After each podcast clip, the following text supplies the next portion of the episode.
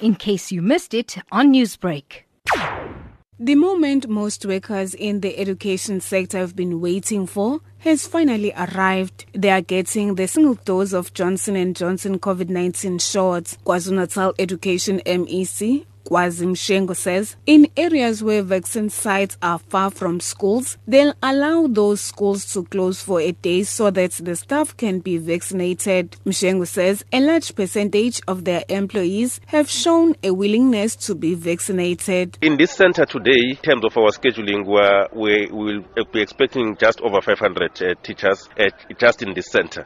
But in the in the entire program, we're expecting 127,000 employees. That will include include educators, it will include cleaners, and everyone who works within the schooling environment. As teachers and support staff get vaccinated, some say they've been waiting for their turn to get the jabs. At the KwaMashu Sports Center in the north of Durban, educators Sandile Mkhize, Caroline Kumete, and Rachel Underhills say they will now work with confidence in the knowledge that schools are a safe environment. We wanted uh, this vaccination for quite a long time because we want to ensure that within the school, uh, the school are safe and we are uh, also as educators, we are very safe.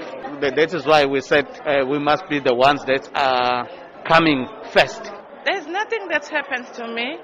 It's just feel normal. There's no pain. There's little tiny small pain, but not too much. In Ladysmith, Teachers Charlene Pillay and Bongiseni Mbuyisa say they are aware that there might be side effects. I'm not as uh, nervous as I was before. It was a little bit painful, um, but just relieved that I do have some protection against COVID. Although taking the vaccine is voluntary, Mshengu wants those who might decide not to take the jab that they will now be expected to work at their schools. They will not be allowed to work from home. I'm Nonkululeko Hlophe in Durban. Newsbreak, Lotus FM, powered by SABC News.